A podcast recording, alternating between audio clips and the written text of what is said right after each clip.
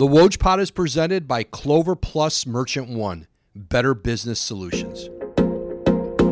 Hey everyone, welcome into another edition of the Woj Pod here at LA Live in Los Angeles. Lakers Nuggets game three tomorrow night. Uh, here with Dave McMenamin, ESPN's great NBA writer, and of course covers the Lakers. Dave is fresh off a flight from Denver, kind enough to swing down the studio and talk some Lakers Nuggets to start. Dave, how are you, man?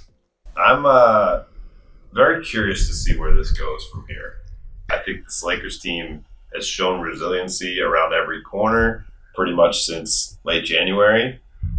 But you are playing the number one team in the West, and you don't take care of business on Saturday night, it's all over. What Michael Malone said was exactly right the other night, and it is what you're supposed to say. It's what you want your team to hear, and he has sold it all year long. Nobody pays attention to us. We're the Nuggets. We don't get respect. And he's right. Nobody does. Nobody's paid attention in a lot of ways. But we are going to talk about the Lakers here. To be fair to Michael Malone, we would do it regardless of who they were down 102 or two down 202 in the conference finals. The thing, Dave, is all year long was could the Lakers give themselves an opportunity with LeBron James and Anthony Davis? Could they put enough of a sporting a supporting cast around them to give these two greats a chance to advance and to get in the playoffs. They did that at the trade deadline. We're at this inflection point in the conference finals where Nikola Jokic, Jamal Murray have outplayed LeBron James and Anthony Davis. There's always more factors. It's always more, it's never one thing, but that's the big thing right now. And that's as they come back to LA, that's what's at stake for this LA team right now is are there because their role players have played well enough. Rui Hachimura has been very good this series so far. Austin Reaves has done his part. Anthony Davis had a tremendous game one. Basically falls off a cliff offensively in game two and defensively. The numbers against Jokic have looked better in this series when it's Rui Hachimura guarding him or when it's LeBron guarding Jokic. So if you obviously LeBron's three pointers jump off the page the way he misses three in a row to start off the fourth quarter. He hasn't been able to hit them late game these playoffs. And if you're watching the game at home, you see the impact of that stalling offense, and you rightfully might talk about it. At the same time, LeBron's 38 years old. He's been guarding a two-time MVP a lot of game two. His legs are going to be tired. You had to make that compromise because Anthony Davis hasn't had the one-on-one impact against Joker that the Lakers would like, I would think, through these first two games. And so not not that this should be like a, a blame pie conversation because the Lakers are heading home where they're seven and zero oh this postseason, including the mm-hmm. round. So this series is still very much alive. But when you start to analyze what's happening, uh, Anthony Davis was in the conversation with the best player in the league a couple of years ago. Right now, right now he's not really close to being the best player in the series. Yeah, and that's I'll be shocked if the Lakers don't come out and play really well in Game Three and then you sometimes there's a rhythm to these series, especially when you have a couple two very winnable games for the Lakers in one and two. Come back late uh, after getting down big early, come back late in game one, and then have a lead in game two. You kind of know the pattern of these. Sometimes game three can be a blowout. You win fairly handily, you come home and you race past them. And then game four is a war. It feels to me like they'll win game three. They'll come out, maybe do it fairly handily, although this Denver team is great. This is a great team from beginning of the season to the end. The most like Boston has certainly not been as dominant in this postseason as this Denver team has been. And this is just a group that's been together. Coach, star players, they have been together. They feel ready to break through. But hey, listen, it's a tall order to win four out of five games against a team that just doesn't throw many clunkers out there. Yeah, and certainly if the Lakers start thinking of it like that, winning four out of five, it will be insurmountable. You got to win game three. You hope you get another role player to play a little bit better. D'Angelo Russell hasn't had a strong series so far, and we know that he can have big games. He's proven it. And he's been great at home in these playoffs, right? He closed out the Memphis Grizzlies, shut them down in game six, and then was really big in game six against the Golden State Warriors as well. Like two closeout opportunities at home, he's been big. And that's why, you know, Darvin Ham and his coaching staff has been reticent to reduce his role because they want to imbue confidence to him because they know what he's capable of. The tough part about this particular matchup is it's a massive starting lineup for the Denver Nuggets. And defensively, it's never been D'Angelo's strength, obviously. And if you're going to go big to try to match it, is D'Angelo someone that you take some minutes away to give to Jarred Vanderbilt, to give to Rui Hachimura? And obviously, you're sacrificing his offense to do so. But if you give up 72 points like you did in the first half of game one mm-hmm. against Denver, you're not going to have a chance to series. What's it been like to watch Jokic up close this season, covering the West in the playoffs? It just feels like you're watching I think a player who's going to be remembered as a historic player in this league at his absolute zenith. I was speaking to um, uh, someone who works in Denver media on the baseline game two, and he said he likes to describe him like water. He just kind of flows wherever the defense allows him to go, occupies that space, and then the beauty of his skill set is he can pretty much do anything from any point on the court. So, so pass, dribble, shoot, and also do it with unconventional angles where as a defender you're not used to it. Like you, you, you don't there's no way to certain to prepare for the step back three he makes at the end of the third quarter in game one. You know i did mention anthony davis defense hasn't been amazing this series. On that play it was pretty damn good but you can't do anything with it. And you and i have covered this league long enough we've seen all sorts of personalities uh, of stars in this league his personality is refreshing in the sense of it seems to me all he cares about in his basketball existence as a pro basketball player is to win with his guys. Listen, it takes all kinds of people to make the league go. And you can have you can't have a league of jokers, right? You're going to have to you're going to have to have some bigger than life personalities. That's what drives it. And you need a blend, but he is uniquely uh, he is a unique persona, and guys love playing with him. They love playing with him. Look what he has done. You talk about a guy who just elevates everyone around him. I think he's made guys a lot of money. Certainly, Michael Malone knows what he has. And Joker, we I did a podcast with Michael at the All Star break, and we were just talking about is what he has meant to Michael Malone's career. He was you know, he had gotten fired in SAC and he didn't know that he was ever going to get another head coaching job.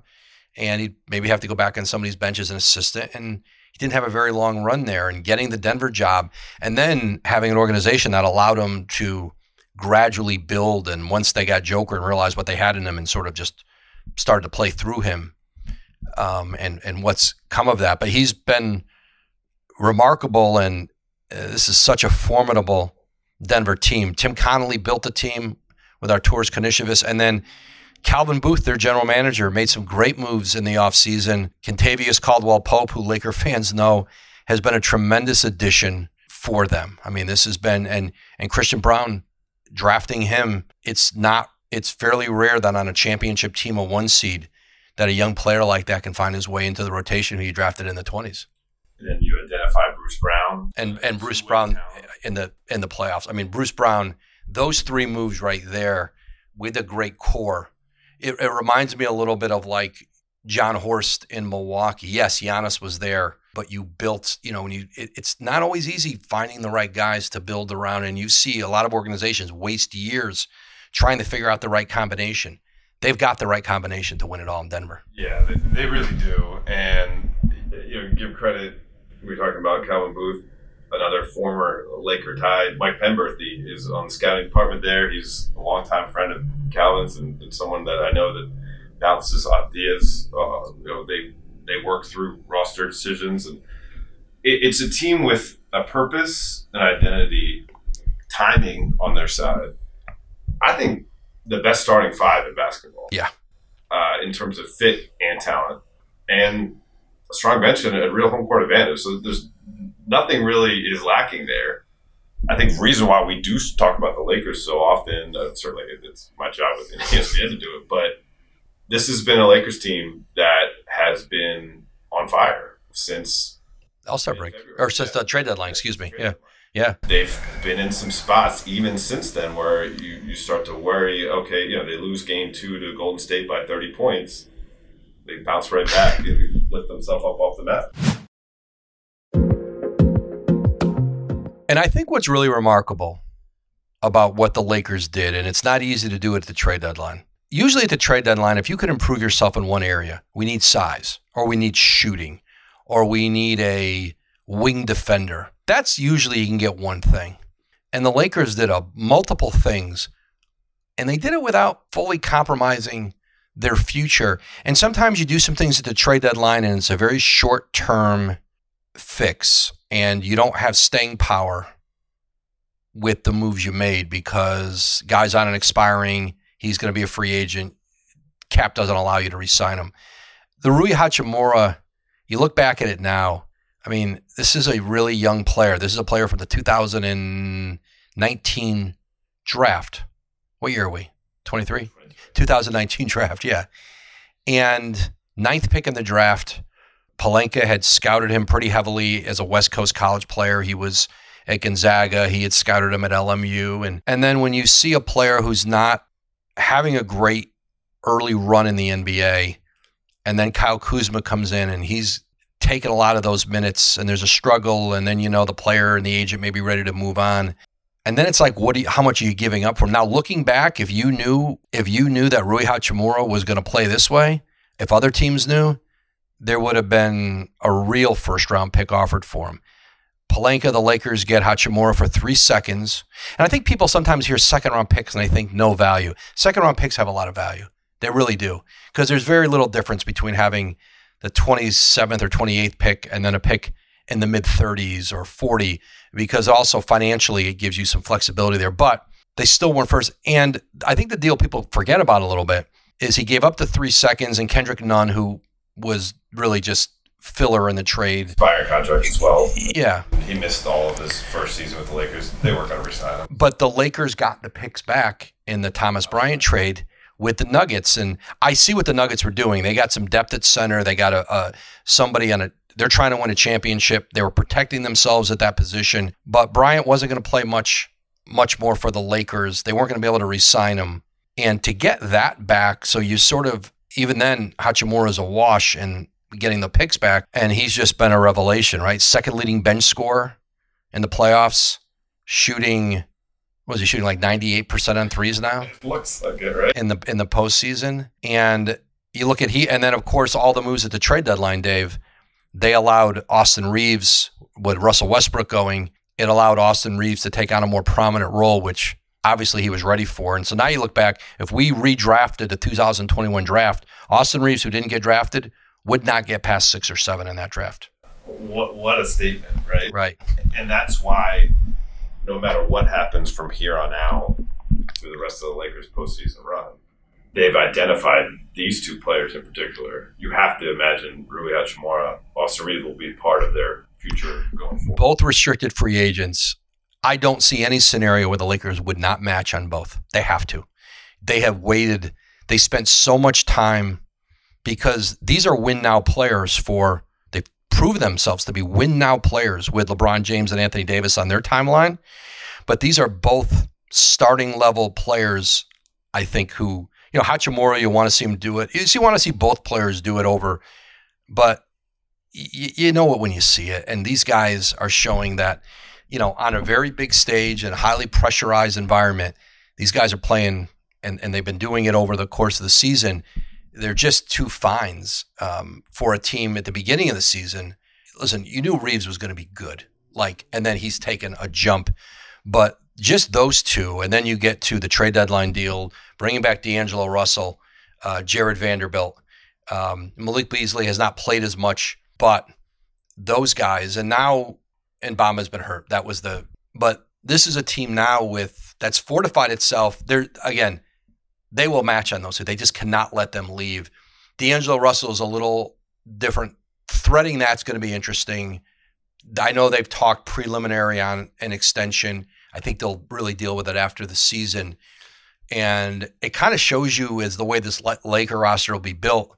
It's really hard to bring in the third big player anymore. With the new collective bargaining agreement, you're much be- in a much better place breaking it up with some very good players instead of and they learned that with the Westbrook trade having that third and with a new CBA and how punitive it is to be in that upper spending area. You can't do anything with your roster at that point. Lakers are in pretty good shape. They're in pretty good shape going into the summer. Yeah, and another guy we should mention, uh, Lonnie Walker. Yeah, and and you give Darvin Ham credit that when you can keep guys like that engaged, and when their opportunity comes and they deliver, Darvin Ham has done an incredible job with this team at two and ten, and feeling like this thing was going to just unravel, like just fought and fought with the group he had, kept them the injuries, kept them just you know, again, in that play, and that's the great thing about the play in it. Like you're never really out of it unless you're really trying to be out of it. And Darvin's ability as a first year coach, just he's done a remarkable job with his team. Yeah, I mean, sometimes, and Darvin knows this league as well as anyone. I, I think anyone that has played kind of in the capacity as a, I covered Ty Lue for years in Cleveland. I think he has a similar kind of view of the game because he was not the best player, but he's played with some of the best ever to come through this league, and, and he knows what makes that person tick, what it's like to be who he was in the league, and so he can relate to the entire roster. And he's done a good job of. The reason why Rob Pelinka likes Rui and Austin a lot as culture pieces is it, they're competitive guys who bring it on a nightly basis, and that's certainly Darvin's persona. And can he learn more about what it's like to manage rotations and minutes and expand his playbook? Of course he can. He's a first year head coach. But what he already has, he does have that competitive edge to himself. And that can make up for a lot over the course of a long season. Yeah, and I think commanding a locker room and commanding the respect of players and navigating all the things with a team you have to navigate as a head coach more and more power is being taken away from head coaches in the league. They're taken away. It's taken away by the owner, by the president GM, by the star player, by the agent of the star player. Like I just named like six different people who, in some organizations, have more power than a head coach. Not just the agent, not just the star player, but his agent and the GM and the owner and the owner's friend who hangs around. Like it's it's harder than ever to be a head coach. It really is in this league. And I know people so, and I get it, but they're always talking about rotation and this guy's rotation and that guy's rotation. And that is not even close to being the biggest part of the job. The biggest part of the job is what they don't see. And to hold on to a locker room, to coach great players hard, who the minute they don't like what you're saying, can go to the owner, can go to the GM, and will they have your backs? And so I'm not talking about Darvin with that in LA. I'm talking about just in general in the league. And it's harder than ever. And the things that Darvin's great at, you know, it's funny when Darvin was an assistant coach, and I would say this a lot when he was interviewing for jobs because I think it was important. There was another team that interviewed him, and they interviewed a bunch of assistant coaches. And uh, he'd interviewed for a lot of jobs through the years, and he wondered whether he'd get a break and get a job. Uh, one team president who people would know is, is really one of the better ones in the league. And just said Darvin was the best at the board, right? When you got up at the board and you're X and O, and uh, Darvin was the best of their group. And Mike Budenholzer's assistants tend to do really well. You look through, obviously, Taylor Jenkins in Memphis, Kenny Atkinson, Quin Snyder, now Darvin Ham, and you know Charles Lee's been interviewing for jobs. He's the next one in that group. But it's a pretty good tree to be pruning from. And for the Lakers, he fit exactly the profile I give them. He he was exactly who they needed at the right time, and pretty remarkable from two and ten. And I think it gives a Laker fan base a reason to look at the next several years as a growth period as much as we know that the natural life cycle of a player entering to year 21 and year 22 in LeBron James, there will be atrophy. That's just what it is. But you can still feel like this team can grow through that period, which that's a really hard needle to thread. And, and currently, I, I think there's a vision shared between LeBron, Darvin, Rob Pelinka, Jeanie Buss to make it happen. Yeah. And listen, again, this series 2 0, Denver, you know, coming back to LA. Uh, I think you and I were at the in the last round, just looking around in the building and just imagining, like, remembering what that place was like at 0 and 5, 2 and 10. Like, nobody in the league was playing worse than them. Like, they weren't just losing; they looked, they they looked terrible. Throwing stuff against the wall, seeing what could stick. No, no offense to Matt Ryan. Matt Ryan uh, helped this team with a very important shot to force overtime against New Orleans. But, but Matt Ryan was getting more minutes than Austin Reaves early on in the season. They, a lot of stuff needed to be figured out, and uh, you know, even credit to Darvin for finding a use of Russell Westbrook and Pat Beverley when he had them. It wasn't a perfect fit. We all know that with neither of those players, but he found a way to make them a competitive group um, prior to the trade deadline, and, and that's not an easy thing to do. How have you seen LeBron James lead this season? Has it looked any different than other years? Well, certainly the part that felt different to me was when he was out with a foot injury for four weeks. And I've spoke to him about this. He kind of became a fan of the team. So he can suck the air out of a room. He has a presence about him. And when he's feeling great, it feels like the sun's shining upon you. And, and when he's not feeling so great, it's a little chilly in the room sometimes.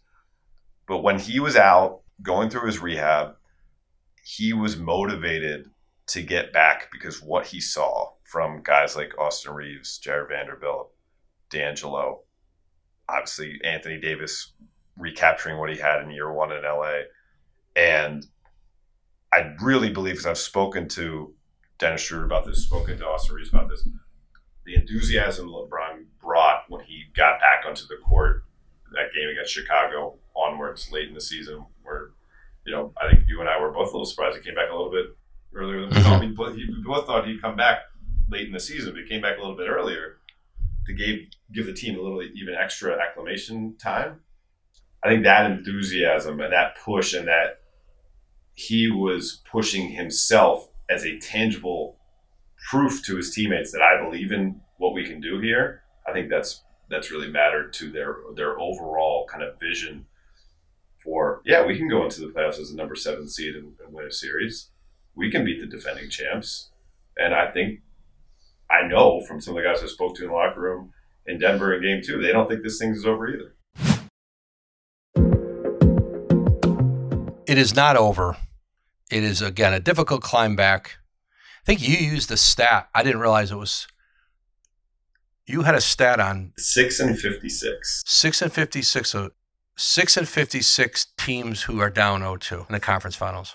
But two of those teams LeBron played for. right. he's not the 2007 version of LeBron. We're None of us suggesting that. That came back against the Pistons, the Cavs. Tristan Thompson literally said to me after game two, well, it's got to have to be like 2018 against the Celtics. And he's not the 2018 version of LeBron either. I'll make that clear. But it's a very difficult task to do. But certainly, LeBron, I can tell you this much, he will have the, the mental approach necessary to pull it off.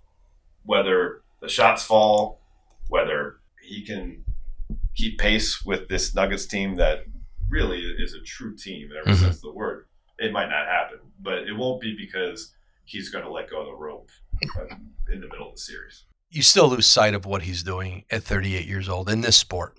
Listen, Michael Jordan may be the greatest player ever, but no one's done it better longer than LeBron James. LeBron James has done it better longer than anybody else has. And that to me is undeniable.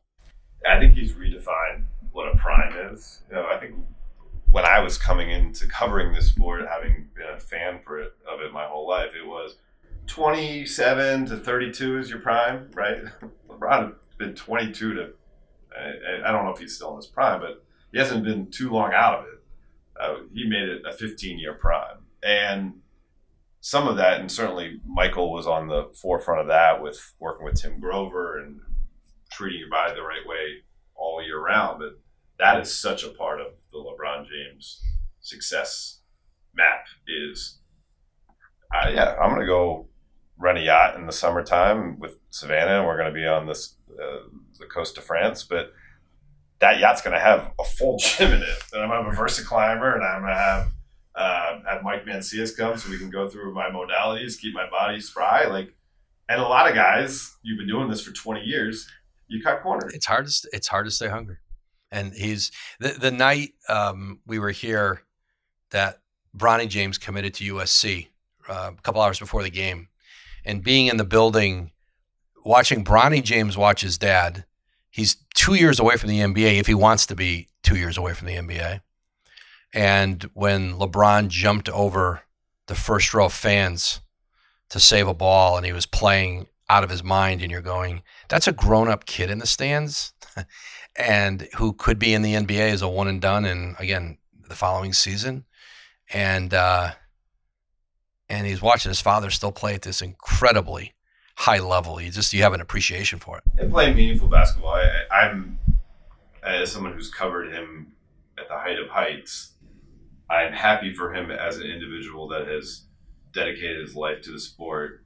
That he is getting to play meaningful basketball because I think that will allow him to max out his potential. What we've seen from 2003 is he's trying to max out his potential in the sport if he kept going through seasons like last year, I don't think he would have.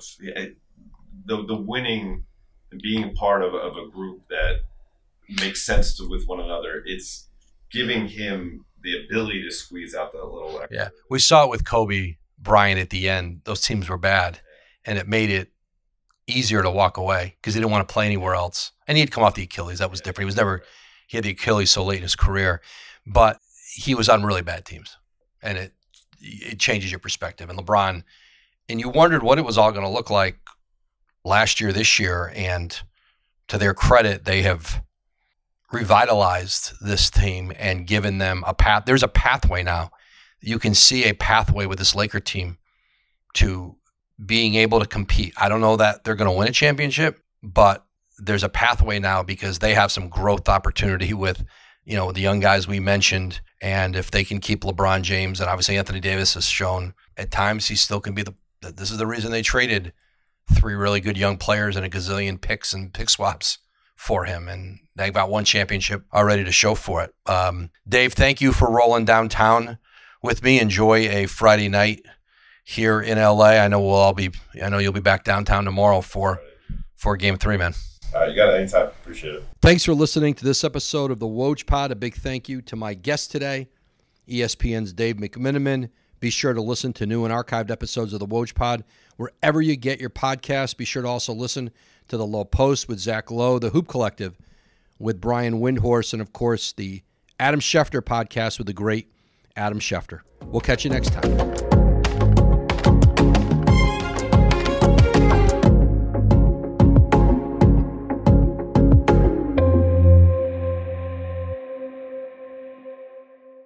And now, two pigeons bemoaning the fact you can stream DirecTV satellite free. You see this? A family watching baseball on DirecTV with no satellite dish in sight. Let's heckle them. You call that changing the channel? Choke up on the remote, buddy. I hope getting all these games on DirecTV makes up for your mother not pre-chewing your sunflower seeds. DirecTV has the most MLB games. Call 1-800-DirecTV. Claim based on total games carried on sports networks. Sports availability varies by zip code and requires choice package. Terms and restrictions apply.